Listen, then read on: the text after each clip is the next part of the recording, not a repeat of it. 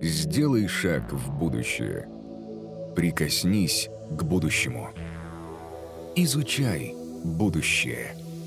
Здесь начинается будущее. Реформ. Winning the Hearts.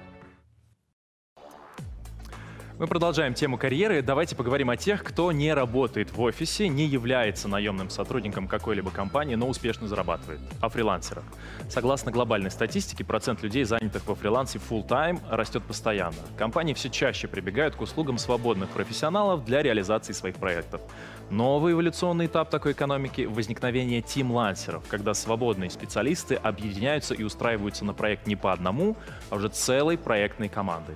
Кто такие тим-лансеры, расскажет наш следующий спикер Евгений Каганер, проректор по академическим образовательным вопросам Московской школы управления Сколково, профессор ESC Business School. У Евгения большой опыт работы с топ-менеджерами международных компаний, среди которых UPS, Oracle, Carlsberg, Ростелеком и Газпромнефть. Его работы и исследования цитировали Financial Times, Business Week, Forbes и другие авторитетные издания. Евгений Каганер о новом типе взаимоотношений бизнеса и профессионалов. Добрый день всем. Большое спасибо за приглашение выступить на рефорум. Делаю это с большим удовольствием. Поговорим сегодня э, про новый феномен тимлансеры, который, собственно, был уже анонсирован. Э, тема эта близка мне, я ей занимаюсь достаточно давно. Э, наверное, какие-то первые исследования мы начали делать еще в районе 7-8 года, и потом с какими-то интервалами 3-4 года возвращались к этой теме, смотрели, как этот феномен, собственно, развивается, растет глобально во всем мире. И вот буквально в прошлом году а, провели новое исследование, а, которое конкретно фокусируется на тим-лансерах. Давайте мы, наверное, начнем а, чуть-чуть с более широкого контекста, поговорим, в принципе, буквально пару слов. Я знаю, что у вас будет более детальный разговор про это чуть позже, про гиг-экономику и фриланс в целом, и потом достаточно быстро перейдем уже к теме нашего вот сегодняшнего разговора. А, что в целом происходит э, на рынке открытых контрактах, на, рын, на, рынке, на рынке фриланса? Вот совсем недавно вышло новое исследование а, PricewaterhouseCoopers а, по как раз российскому рынку, и Россия выглядит очень-очень-очень неплохо, если сравнивать с другими странами, с другими рынками. Вот здесь вы видите на слайдах какие-то цифры. Порядка 14 миллионов фрилансеров в России. Заработали они 41 миллиард, и скорость э, роста этого рынка, она очень существенная, 25% скорость роста. Если сравнить это с э, общемировой скоростью роста этого рынка, она существенно ниже, порядка 16%. Вот. Вообще, в целом, если я вот сейчас э, вернусь э, в точку где-то, наверное, 2012 года, когда у нас шло а, заканчивалось одно из первых таких больших исследований, которые мы делали. Рынок очень сильно вырос за эти 10 лет. Я помню, мы на тот момент смотрели на рынок платформ, онлайн-платформ, которые э, помогают фрилансерам находить э, работодателей. И на тот момент мы его оценивали глобально э, где-то порядка 2-3 миллиардов долларов. Как сейчас вы видите, только в России чуть-чуть ну, чуть-чуть не та же самая оценка, но тем не менее порядка 41 миллиарда. Давайте мы чуть-чуть сейчас начнем сужать, потому что рынок очень-очень-очень высокий. Если смотреть на глобальную гиг-экономику и ну, в целом мы можем сказать, что гиг-экономика является подразделом глобального рынка фриланса. Вот здесь есть какие-то оценки порядка 4,5 триллионов э, долларов глобальная экономика. Из них порядка 126 миллиардов. Мы здесь используем термин, который мы в свое время придумали и ввели его в мир. Human Cloud, платформы Human Cloud, платформы человеческого облака. Здесь мы как раз говорим про платформы, которые соединяют фрилансеров э, с либо корпорациями, либо средним и малым бизнесом и позволяют последним, э, собственно, работать с фрилансерами по выполнению совершенно различных проектов. Вот если вы посмотрите здесь, это источник Staffing Industry Analysts, как вы здесь видите. Кусочек достаточно маленький, но он очень быстро растет. А, если посмотреть на него более детально, вот там, где написано 126 миллиардов а, Human Cloud платформы, то вы увидите, что на самом деле львиную долю там, безусловно, составляют такие известные платформы, как э, Uber и Didi, и у вас будет еще разговор с представителем платформы Didi сегодня. А я бы хотел в большей степени сфокусироваться как раз вот на самом маленьком кусочке, 7,8 миллиардов долларов, однако быстро растущий, то, что здесь обозначено как B2B э, платформы. То есть, еще раз, те самые платформы, которые позволяют фрилансерам работать э, с либо корпорациям, либо средним и малым бизнесом. А, давайте немножко поговорим о том, почему такой бурный рост. Да? Какие-то, наверное, ответы здесь очевидны, но, тем не менее, давайте все-таки сделаем их э, э, явными. Первое, это не новый тренд, он продолжает нарастать э, параллельно смене поколений, да, то есть по мере того, как там сначала Millennials, Generation Y заходит в, в пул рабочей силы, то мы видим этот сдвиг все более и более и более явно. И мы знаем, что порядка 64% именно ведущих профессионалов в своих профессиях или в своей, в своей области деятельности, они нам говорят о том, что они бы хотели работать независимо. Да? Я думаю, это резонирует со многими из вас, это действительно так, и мы этот тренд наблюдаем. То есть, с одной стороны, э, вся эта ситуация растет в связи с тем, что со стороны предложения, да, со стороны фрилансеров или со, со стороны работников есть вот такое вот смещение э, предпочтений. Э, с другой стороны, не хочется сильно фокусироваться на ковиде, про него и так говорят очень много, наверное, больше даже, чем следовало, но тем не менее, в данном конкретном случае ковид, безусловно, повлиял на эту ситуацию. Он не создал каких-то принципиально новых векторов развития, но он э, проявил себя неким таким мощным очень катализатором, который много что усилил.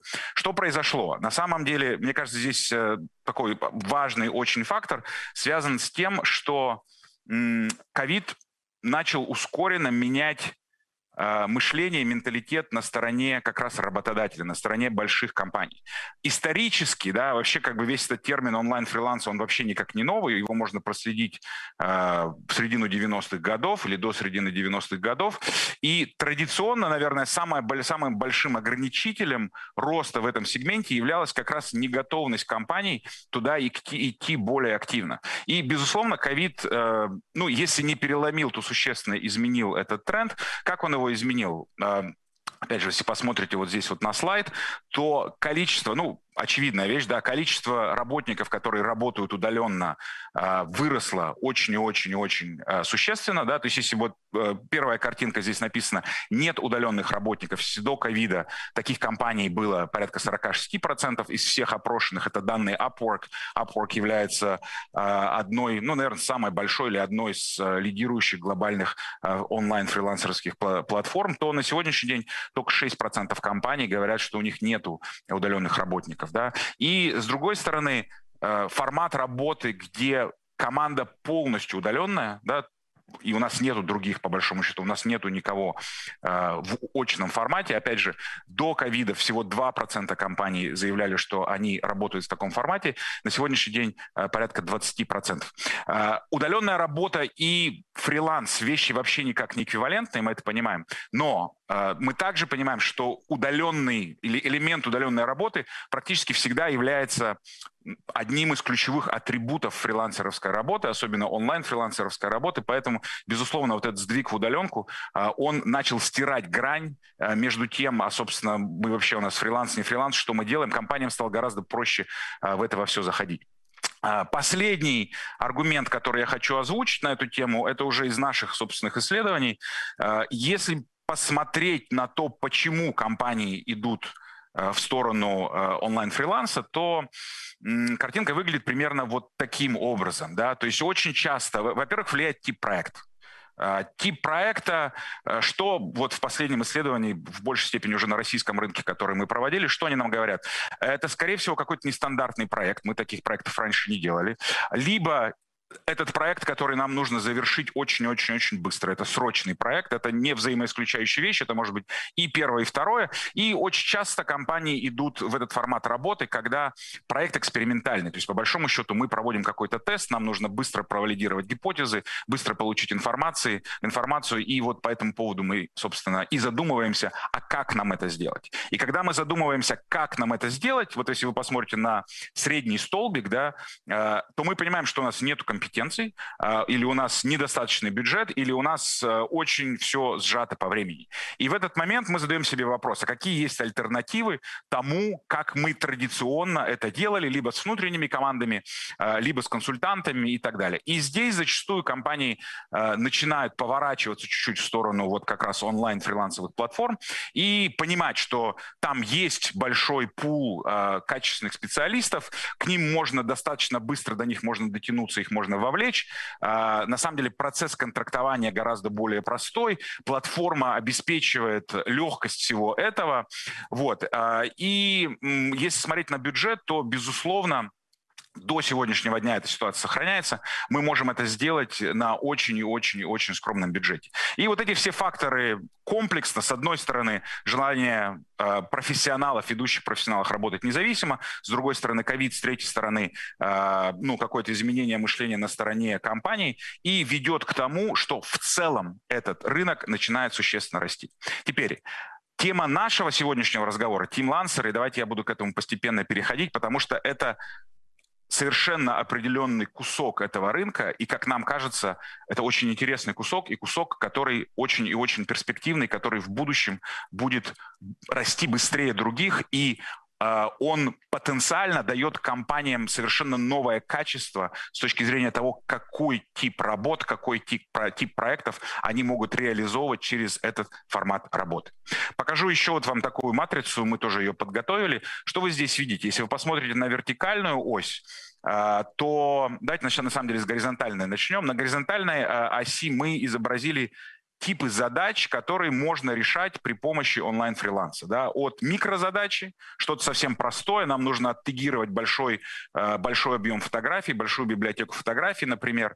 А, а, это какая-то простая, достаточно рутинная задача, но это не микрозадача, да? что-то, я не знаю, допустим, нужно э, провести небольшой кусочек э, исследования рынка, да, или нужно перевести какой-то документ. И в конечном итоге, вот там совсем справа, в конце горизонтальной оси, вы видите сложный сложные, а, нерутинные задачи, э, которые зачастую, с которыми зачастую один фрилансер справиться не может. Да? И на вертикальной оси, э, опять же, снизу у нас ну, то, что зачастую называют крауд, да, сам термин э, краудсорсинг, это термин, который очень близок к термину фриланс, или онлайн-фриланс. Вообще терминов э, в этой области очень-очень много. И вот и Human Cloud, который мы в свое время э, придумали, и краудсорсинг, и гиг-экономика.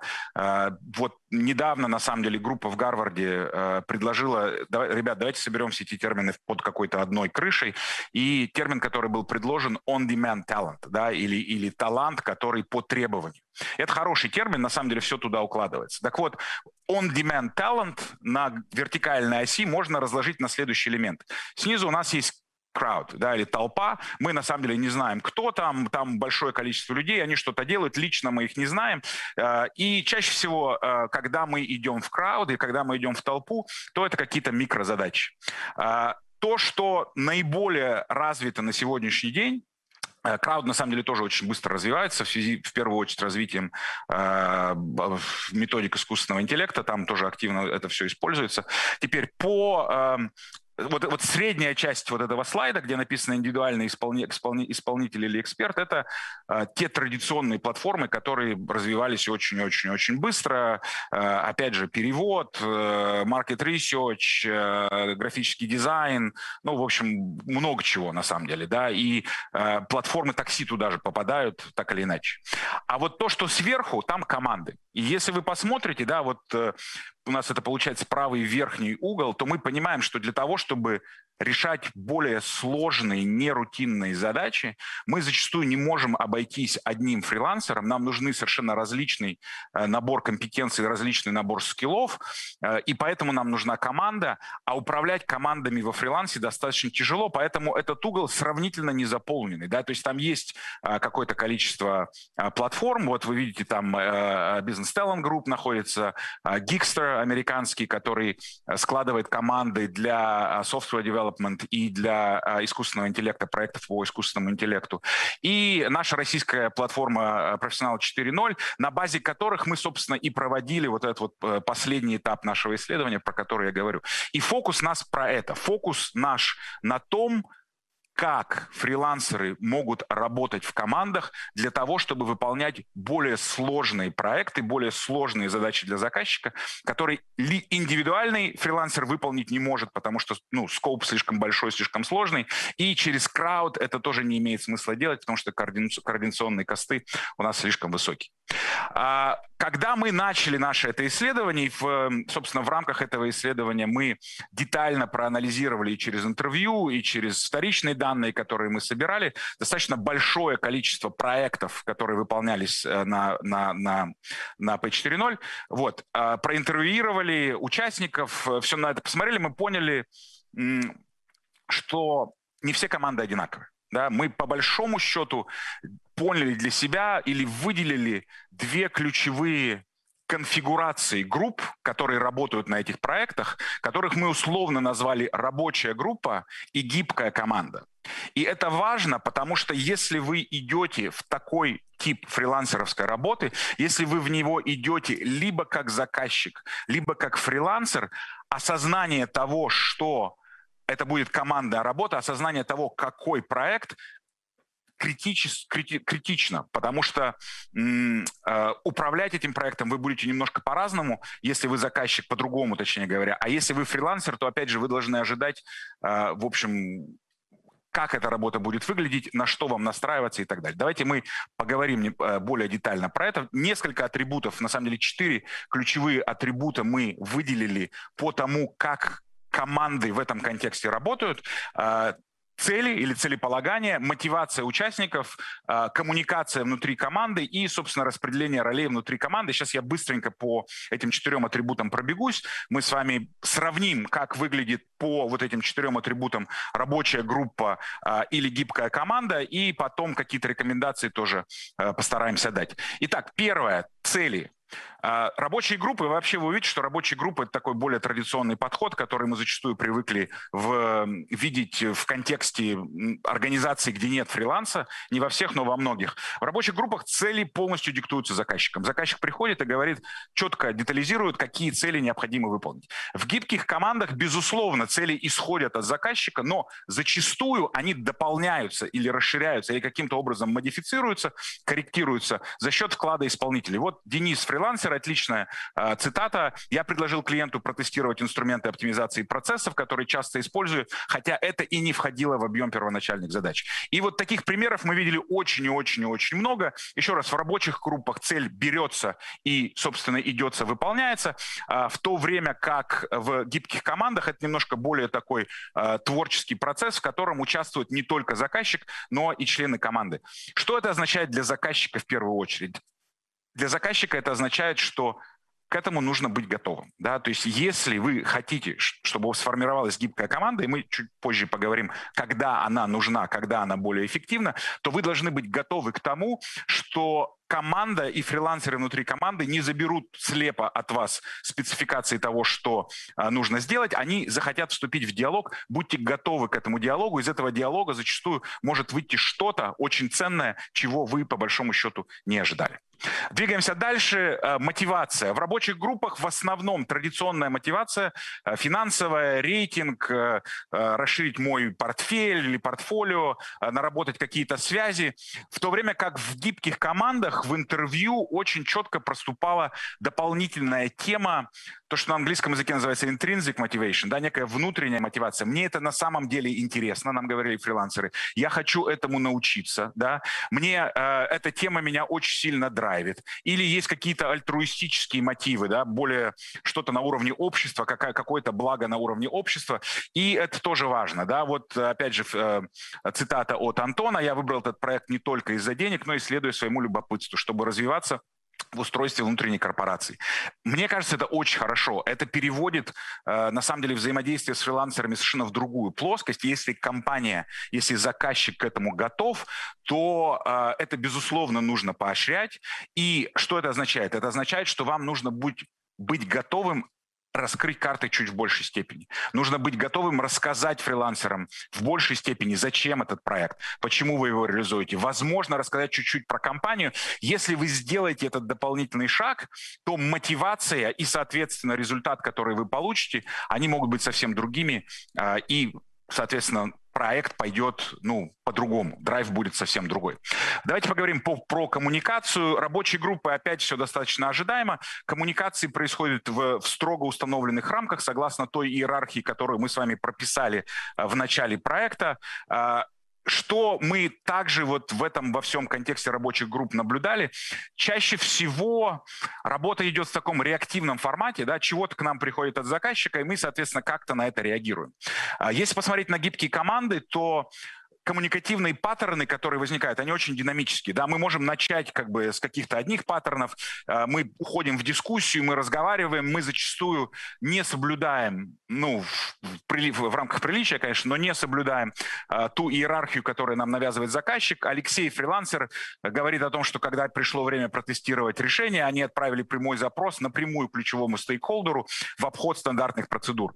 Быстро получили ответ и, собственно, закончили проект гораздо быстрее, и с лучшим результатом для компании. То есть вот эта вот неготовность э, или выход за рамки привычных процедур, выход за рамки привычных э, каналов коммуникации, опять же, к нему нужно быть готовым с точки зрения рекомендаций в какой-то степени возвращаемся э, к тому, что я говорил раньше. Заказчик должен проявлять большую гибкость. Теперь мы понимаем, что у гибкости должны быть пределы и должны быть какие-то границы. Поэтому наша рекомендация, если вы работаете с такой командой, если вы хотите ее поощрять, но вы понимаете, что где-то есть предел того, что допустимо и что недопустимо, проговаривайте это, устанавливайте границы совершенно четко. Вот так мы можем делать, а вот так, или точнее говоря, знаете, на самом деле гораздо лучше оговаривать то, что мы совершенно точно делать не можем. А все остальное просто оставлять э, ну, таким, такой широкой рамкой для фрилансеров. Они сами решат, как им лучше и с кем им лучше коммуницировать и как, собственно, выполнить проект. С точки зрения распределения ролей внутри э, команды, я думаю, что вы уже прослеживаете некий общий паттерн, точно так же, как и с коммуникациями. В рабочих группах роли определены, включая лидерские роли, четко определены заказчиком да, на этапе согласования технического задания. И, в общем, они сохраняются в течение всего проекта. Что еще очень важно, что лидер формально назначается. У нас есть некий лидер рабочей группы, который, собственно, эту, эту рабочую группу э, и проводит э, через весь проект. Чаще всего он может приходить со стороны заказчика, иногда он может, собственно, каким-то образом назначаться и внутри команды. Теперь в гибких командах оно все работает чуть-чуть по-другому. Э, команда сама внутри себя прорабатывает, как должны распределяться роли. И что еще более интересно, нам мы прям вот зацепились э, за эту тему в исследованиях. Э, лидерство возникает и развивается ситуационно. То есть в течение проекта на самом деле тот, кто берет на себя роль лидера, а, может меняться. Да? И люди как бы сами эту инициативу проявляют и эту роль на себя берут. Любовь, э, э, вот цитата от Любови, она поделилась с нами тоже своим опытом. Мы распределили роли на проекте определенным образом, но затем из-за ограничений на доступ, на доступ к внутренним данным пришлось изменить подход, перераспределить обязанности по-другому. И вот эта гибкость в перераспределении ролей и ситуационное лидерство а, эти атрибуты являются очень характерными для гибких команд. Какие здесь можно а, дать рекомендации компаниям, смотрите, вот, э, вот этот аспект, мне кажется, он вызывает наибольший дискомфорт среди заказчиков. Все же мы привыкли к тому, и это правильно, мы должны понимать, кто несет ответственность. Да? Вот. И здесь, э, ну, здесь должен быть какой-то динамический процесс обсуждения с командой о том, опять же, что допустимо, что недопустимо. В какой-то степени э, со стороны заказчика может быть оговорено, кто является основным интерфейсом для заказчика, с кем заказчик ведет разговор, кто несет ответственность, но вы должны понимать, что на более глубоком уровне а, вот это перераспределение ролей может происходить а, динамически и, и, опять же, быть а, к этому готовым. Вот такое, такие две конфигурации командные да, и групповые, которые мы а, выявили в нашем последнем исследовании. Теперь, почему это все важно? Когда мы на самом деле попытались совместить характеристики проектов и характеристики команд. И у нас получилась вот такая вот картинка. То есть на нижней, э, на, горизонтальной оси э, вы, опять же, видите, э, то есть ближе слева у вас рабочие группы, и, а справа на горизонтальной оси у вас гибкие команды или доля атрибутов, которые характерны для рабочей группы или, или гибких команд, а на вертикальной оси у вас Э, сложность проекта. Либо это достаточно простой, рутинный проект. Что это означает? Это означает, что результаты этого проекта всем хорошо понятны, их можно четко измерить, четко описать, и на самом деле инструментарий, методология достижения этих результатов, она тоже хорошо знакома командам. В то время как с высокая сложность проекта – это некое сочетание того, что либо результаты не определены, их сложно описать с самого начала, либо их сложно измерить, либо тот инструментарий, через который мы будем к этим результатам двигаться, он новый а, как для заказчика, так и для команды. Да? И что мы видим? Мы видим, что э, гибкие команды наиболее эффективны и складываются как раз на более сложных проектах, проектах, где доля атрибутов вот этой вот сложности, неопределенности, сложности измерить, неопределенности методов, она выше. И э, в то время как рабочие группы, они более эффективны и чаще всего складываются как раз на э, более простых проектах. Поэтому давайте, вот это очень важная мысль. Я ни в коем случае не хочу сказать, что гибкие команды в какой-то степени лучше, чем, чем рабочие группы, вот в той терминологии, которой мы сейчас пользуемся. Я хочу сказать, что каждая из них хороша на своем месте, и запуская проект, нужно вам, как заказчику, очень четко понимать о том, а, какие характеристики этого проекта, да, он более сложный, более простой, и исходя из этого уже идти в, по большому счету, а, построение команды либо по шаблону в большей степени рабочей группы, либо по шаблону в большей степени а, гибкой команды. В заключение давайте немножечко поговорим, вот что развитие вот этого нового формата тим-лансеров означает как для заказчиков, так и для мира фриланса, для, собственно, вот этих вот индивидуальных э, профессионалов, которые, э, которые, которые выступают в роли, в роли фрилансеров. Что важно для заказчика? Важно понимать для компании, важно понимать, что необходимо появление, создание, формирование, развитие новых ролей, которых в большинстве компаний на сегодняшний день нету важный очень аспект. Опять же, он просто был очень-очень явно себя проявлял а, в нашем исследовании. А, работа с тим-лансерами, работа с командами фрилансеров требует определенных существенных изменений на стороне, на стороне заказчика. Заказчик на сегодняшний день, большинство компаний не имеет достаточных компетенций внутри для того, чтобы с такими Э, командами работать. Да? А организационная структура традиционных компаний также усложняет работу э, с такими компаниями. Вот если, опять же, если мы вернемся, то все наше обсуждение про гибкие команды говорилось о том, э, они выходят за рамки, а, динамически меняются распределения ролей и, и так далее, и так далее, и так далее. Что с этим делать? Организацию большую быстро мы поменять не можем, поэтому нам необходим четко работающий интерфейс между традиционной организацией и командами тим, тим-лансеров. Что в этом интерфейсе? В этом интерфейсе чаще всего мы видим несколько важных ролей. Первая роль – бриф-менеджер. Э, бриф-менеджер – это человек, который выступает интерфейсом со стороны заказчика и может четко и структурированно описать в чем состоит задача, да, в чем скоп проекта. А, это очень непростой навык. Эм, это не то же самое, как описание проекта, я не знаю, в, кон- в контексте аутсорсинга. А, и здесь бриф-менеджер эм, э, на самом деле работает в плотной связке с тем, что мы называли архитектор проекта или technical architect. Особенно в технических заданиях эта роль очень важна, но на самом деле в любых заданиях. Почему? Потому что дизайн э, вот этого проекта, именно с точки зрения того, как мы его разбиваем на составляющие части и как мы простраиваем их архитектуру, а что я имею в виду под архитектурой, взаимосвязи между различными кусочками проекта, с чего мы начинаем, что можно делать параллельно, какая у нас минимальная единица работы. Архитектор проекта здесь тоже очень важен. В большинстве компаний нет таких людей, эти компетенции совершенно точно нужно развивать. Еще одна очень важная роль, она, мы, кстати, ее видели и вот в нашем проекте сейчас, и она присутствует на глобальных, на других платформах, трекер или engagement engagement manager. Это человек, который ну, фасилитирует работу команды, да, помогает э, команде пройти какие-то важные развилки внутри проекта, помама, помогает кома э, команде проработать внутренние э, какие-то конфликты, аспекты групповой динамики, помогает команде оставаться в том графике проекта, который согласован и так далее. Поэтому еще раз, очень важно традиционные организации не умеют работать напрямую с, таким, с такой конфигурацией фриланса, поэтому создание вот этого интерфейса, создание новых ролей на этом интерфейсе, который вы видите на слайде, оно э, э, очень важно. Что означает для фрилансеров? Для фрилансеров на самом деле вот этот вот формат тимлансерства, он интересный, потому что он открывает новые горизонты.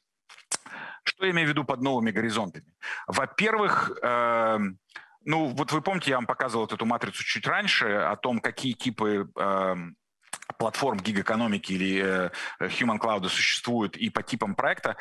Здесь появляется возможность работать не только на простых, сравнительно простых и сравнительно небольших проектах, а все равно основной объем рынка фриланса – это именно такие проекты. Здесь появляется возможность, на самом деле, работать на гораздо более сложных, более масштабных и более интересных проектах. Проектах, которые вас, как фрилансеров, тоже развивают в гораздо большей степени. Второе. А, вот на самом деле и про новые роли, и про лидерство появляется возможность наработки новых компетенций и демонстрации перед заказчиками совершенно новых ваших качеств. Традиционно фриланс и лидерство, ну, лидерство именно с точки зрения того, как вы можете управлять и вести за собой и влиять на группу, а, но это были такие вещи, которые не сильно между собой пересекались. А, теперь в контексте тим-лансеров это возможно. И э, навыки лидерские, и способности лидерские, и способность продемонстрировать, что эти навыки и способности у вас есть, в тим-лансерстве они гораздо более доступные, и э, заказчики также уделяют им гораздо больше внимания. Поэтому, наверное, такой аргумент, с которым бы я, или тезис, э, которым я хотел бы закончить, и потом мы перейдем к вопросам, он связан с тем, что тим-лансерство расширяет спектр возможностей, профессиональных возможностей, возможностей профессионального развития для фрилансеров, которые существовали традиционно, делая проекты более сложными, более интересными и давая возможность проявлять себя в новых ролях, многие из которых являются лидерскими ролями. Вот, а, такое короткое от меня вводное. А, давайте сейчас пообсуждаем, поотвечаем на вопросы. Я сейчас пойду а, сяду, буду с вами разговаривать уже сидя, и давайте переходить к вопросам и ответам.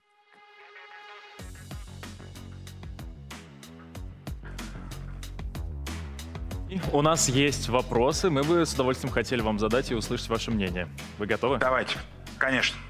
А мы будем видеть вас? Я очень надеюсь, должны видеть.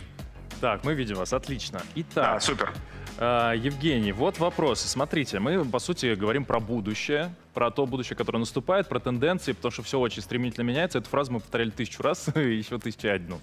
Тысячу первый раз повторили. Вот вопрос. Смотрите, а, формируется рынок фрилансеров, он уже есть, да, там есть какие-то изменения, тимлансер и так далее. Возникает вопрос, а медицинское страхование, юридические вопросы, ассоциации какие-то, профсоюзы, а уже есть тенденции к появлению а, каких-то институтов, которые обслуживают уже этот рынок, экономику фриланса, или, или еще нет? Очень классный вопрос. Вопрос, который э, я сам задаю, на самом деле, уже достаточно давно. Э, давайте начнем Начнем, наверное, э, с грустной части ответа на этот вопрос. И грустная часть ответа на этот вопрос состоит в том, что, к сожалению, а, основные институты общества, причем здесь мы говорим не только про российский контекст, мы говорим про глобальный контекст, а, то, что связано с доступом к страховке, то, что связано с доступом к возможности, это, я не знаю, там, получения ипотеки, например, а, то, что связано вообще с тем, как общество смотрит на своих членов, оно создано и приспособлено для людей, у которых есть постоянное место работы.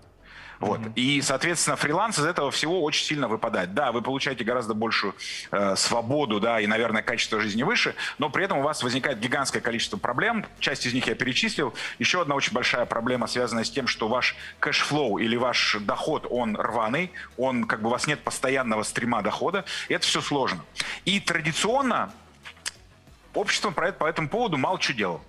И на самом деле на сегодняшний день э, этот разговор начинается, об этом начинают задумываться. Да? У нас даже, вот, когда мы проводили этот проект, э, был разговор как бы с людьми там, на уровне ну, на уровне государства, так громко скажем, которые про это думают, и э, про это действительно начинают задумываться, и я бы не сказал, что прям туда чего-то идти уже делать, но совершенно точно уже начинают задумываться. Вот. Теперь, что происходит параллельно? Точно совершенно здесь я не могу сказать, насколько это происходит активно на э, русскоговорящем пространстве да, или на российском рынке, но это точно происходит на глобальном рынке. Э, рынок не стоит на месте, э, да, государство туда быстро не движется, но начинают появляться стартапы, которые каким-то образом э, пытаются решать эти незакрытые проблемы фрилансеров. Да? Ну, сходу вот сейчас вам не вспомню название, но совершенно точно. И по тому, как выровнять э, поток дохода, и по медицинскому страхованию, доступ к медицинскому страхованию, и по доступам к ипотеке начинают появляться какие-то точечные решения, точечные продукты не от государства, а от частного сектора, от стартапов, которые начинают пытаться решать эти проблемы. И смотрите, я начал с того, что рынок на самом деле растет и растет быстро. У нас нет вариантов туда не пойти. И государство туда пойдет. Знаете почему? Потому что мы же еще понимаем, что там как бы с налогообложением такая достаточно серая зона, особенно если смотреть глобально. И как только государство поймет, что это большой кусок рынка труда, а, а, и захочет туда пойти с точки зрения налогов, ему ничего не останется, как начать предоставлять, собственно, вот то, что называется social safety net, да, и страховку, и доступ э, к пенсии и так далее. Вот давайте, такой ответ. Давайте попробуем сейчас просто такой легкий форсайт. Как вы думаете, если возникнет какая-нибудь такая глобальная ассоциация фрилансеров, сможет ли она конкурировать с государством за распределение, собственно, всех социальных ролей? А, классный вопрос. Да, создадим профсоюз фрилансеров. Можем так сделать. Смотрите, я не, я не думаю, что... Э, тут, наверное, есть два сценария скорее всего, такая штука возникнет. А, и я не знаю, будет ли она конкурировать с государством, но она совершенно точно начнет пытаться влиять на государство. И да, у нас есть слово лоббизм, оно, возможно, имеет какую-то негативную коннотацию, но по большому счету оно не должно иметь негативной коннотации. У нас есть большая и быстро растущая группа граждан, работников, профессионалов, и их интересы совершенно точно, они платят налоги, их интересы совершенно точно должны быть учтены. А, почему про это никто не думает? Потому что, ну, на самом деле, никто сильно не пушит по этому поводу. Поэтому, если бы что-то такое произошло, мне кажется, это было бы совершенно точно очень и очень и очень полезно. Что еще такая группа могла бы делать? Она бы могла оказывать поддержку вот как раз тем частным инициативам, про которые я говорил, которые совершенно точно начнут возникать на рынке для э, поддержания разных аспектов жизни фрилансеров. Вот. Э, поэтому такой какой-то open-source э, фриланс-профсоюз был бы неплох. Спасибо. Да, это действительно тема интересная. Э, вопросов много. Э, Давайте. Если мы говорим про Россию, в каких отраслях в России вы видите, уже констатируете или прогнозируете наибольший рост фрилансеров, тимлансеров? В каких а, отраслях экономики? Хорошо, давайте все-таки немножко сузим, да, а, мы говорим здесь все-таки про тимлансеров, почему-то, потому, почему? Потому что рынок фриланса, он гораздо шире, да, то есть если мы при, включим сюда там а, а, рынок перевозок, рынок такси, то он очень большой, но мы сейчас это не включаем, то есть мы как раз фокусируемся все-таки на тимлансерах. Это более сложные проекты, где мы это видим очень-очень-очень активно. Мы это видим много в различных э, технических проектах, да, проектах на самом деле связанных с разработкой там каких-то решений, связанных с искусственным интеллектом. А, э, software development совершенно точно сюда относится. Мы видим какие-то более сложные исследовательские проекты, да, это могут быть как и рыночный э, market research, да, исследование рынка, так и, ну вот глобально мы совершенно точно, здесь в меньшей степени по российскому рынку, мы видим а, какие-то проекты в R&D, а, даже в фарме, например, или в то, что называется life sciences, да, то есть какие-то науки, связанные с человеком, с жизнедеятельностью. То есть вот более сложные проекты, где действительно вам нужны сочетания совершенно различных э, компетенций, э, вот в этих во всех сферах Э, мы это видим. Креативные проекты развиваются тоже достаточно интересно в этом плане. Вот, наверное, какой-то такой спектр.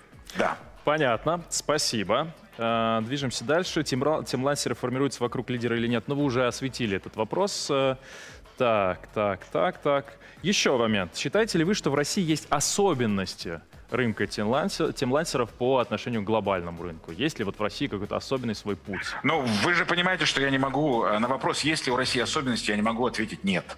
Автоматический ответ на вопрос, есть ли у России особенности, конечно, Хорошо, есть. давайте, какие, а, как вы видите? Да, да, я понимаю. А, слушайте, ну, э, давайте так. Эм, э, на самом деле особенности, я сейчас поговорю про особенности, но во многом, мне кажется, эм, динамики очень-очень схожи между российским рынком и глобальным рынком.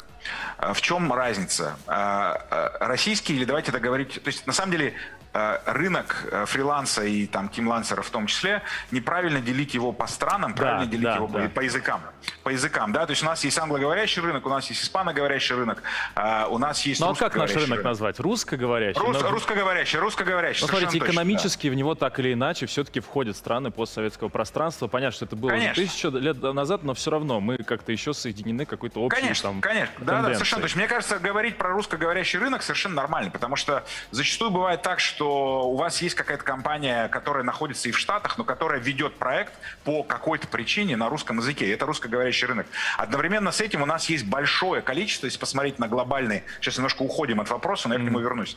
Если посмотреть на глобальные платформы англоязычные, там э, представленность э, э, фрилансеров из России или из постсоветского пространства очень-очень-очень высокая. Но все же это англоговорящий рынок фриланса, да, э, а не русскоговорящий. Если говорить про русскоговорящий русскоговорящий рынок, он, безусловно, уже, да, и это накладывает определенные ну, есть как определенный отпечаток на него. То есть рынок более узкий. И в связи с тем, что рынок более узкий, э, в нем меньше заказчиков. Да, и, соответственно, ну, опять же, это, так как меньше заказчиков, э, э, это отражается и на типе проектов, и на диапазоне проектов. Вот что было интересно, когда мы на самом деле смотрели внутри вот этого нашего последнего исследования, мы видели там только большие российские компании. Да? Не знаю, почему, может быть, это связано с спецификой платформы, э, но если говорить про большие компании, мы же понимаем, что в России, в принципе, очень большая концентрация крупного бизнеса. У нас их не так много. У нас как бы не очень большое большое количество очень больших компаний. Вот. И, безусловно, с точки зрения фриланса, ну, одно дело, когда вы работаете на гигантском рынке с очень большим количеством совершенно разных заказчиков, а другое дело, когда вы работаете на рынке, где у вас там, я не знаю, 20 или 30 крупных заказчиков. Вот. Э, что из этого следует, вот так сходу, наверное, не отвечу, но точно это ведет к определенным особенностям. Да? То есть на то, насколько компании вас знают, э, ну вот как-то так, наверное, я про это подумал. То есть это какая-то такая история, где вы лично знакомитесь через какие-то личные знакомства. Такую особенность вы имеете в виду? Нет, все-таки я надеюсь, что не так, да, потому что ну, через личные знакомства заказчику вообще не имеет смысла идти на эти платформы, потому что и так все, ну, как бы зачастую так и делаем. Вот здесь все-таки одним из основных драйверов, почему заказчик идет, это доступ к гораздо более широкому э, пулу талантов, причем людей, которых до этого не имели никакого, никаких отношений их и никакого контакта с компанией, да, то есть не через личные связи, но по мере того, как вы себя уже зарекомендовали, вас зачастую зачастую знают. И, наверное, наверное, вот сейчас я здесь спекулирую немножко, наверное, репутационно это приводит к тому, что э, сформировать репутацию э, то есть те фрилансеры, которые смогли сформировать репутацию, им легче их удерживать. Наверное, здесь вот эта вот идея, э, ну, победитель забирает все, в кавычках, она, возможно, на русскоязычном рынке проявляет себя в большей степени. Просто почему? Потому что пул на стороне заказчиков уже. Угу. И, соответственно, меньше тимлансеров, большее э, количество э, контактов. Понятно. Окей. Последний да. вопрос. Вы, как человек э, институтов, университетов, вы проректор и профессор. Вопрос к вам вот в этой области. Смотрите, получается, что э, рынки очень стремительно меняются. И получается, что есть определенный, я не знаю, кризис или изменение самого образования. Появляются новые профессии, потребность в новых каких-то профессионалах. И получается, что университеты могут предложить образование уже постфактум. То есть, когда тенденция укоренилась, когда мы увидели, что да, действительно в этих специалистах э, есть потребность, тогда университет начинает разрабатывать программы, учить, и она устаревает. Какое будущее вы видите за университетами? То есть это аналитика, это, это какие э, вы видите функции? Ну, давайте я попробую, я попробую ответить. Я в, то есть мне на самом деле гораздо ближе и понятнее контекст, э, то, что в России называется дополнительное образование, это уже не университетское, а как бы после. Я и глобально этим в большей степени занимался, и Сколково, собственно, Московская школа управления тоже этим занимается, но давайте попробую ответить. А, действительно, а, навыки, скиллы, компетенции развиваются очень быстро. А, действительно, система образования за ним, за, за этим развитием тяжело ей успевать. На чем должна фокусироваться. То есть, на самом деле, если говорить про университетскую систему, про высшее образование, то она так или иначе должна закладывать фундамент. Сейчас говорю немножко банальные вещи, но, э, смотрите, мы учиться будем... То есть вот эта парадигма, где мы э, получили высшее образование в начале нашего карьеры, и потом это высшее образование нас протянуло через всю карьеру, может, где-то посередине мы еще поучились, вот эта парадигма, она уходит в прошлое очень-очень-очень стремительно. Так как темп изменений высокий, учиться мы будем постоянно, и, на самом деле, система образования образование сейчас к этому не готово, но она должна поменяться таким образом, чтобы мы могли предоставлять гораздо более модулярные такие маленькие кусочки образовательного опыта, которые людям позволяют доучиваться, получать какие-то навыки, по сути, э, ну, э, on demand, да, или на, на постоянной основе. Э, система в эту сторону движется, да, у нас там уже появляются всякие, и то, что называется э, micro-credentials, да, то есть какие-то маленькие сертификаты и так далее, но движется она с определенной инер, инерцией, да. Но все-таки, что очень важно, и вот давайте я здесь скажу, э, не побоюсь сказать, про это. Э, сравнивая глобальный контекст и российский контекст, на особенно первом этапе вашего образования нужно научиться, нужно научиться хорошо и эффективно учиться. На самом деле мы плохо умеем это делать. Вот правда. Я когда, то есть я, я долго не жил в России, приехал сюда, это чувствуешь. Да, и э, навыки того, то есть да, да, первое, мы точно будем учиться все время, и поэтому научиться учиться нужно как можно быстрее. И университеты должны Э, давать эту возможность и предоставлять инфраструктуру под это. И мы, как индивидуумы, должны это сделать. Потому что этот навык сэкономит вам гигантское количество времени, сил в будущем. Вот так, наверное, отвечу.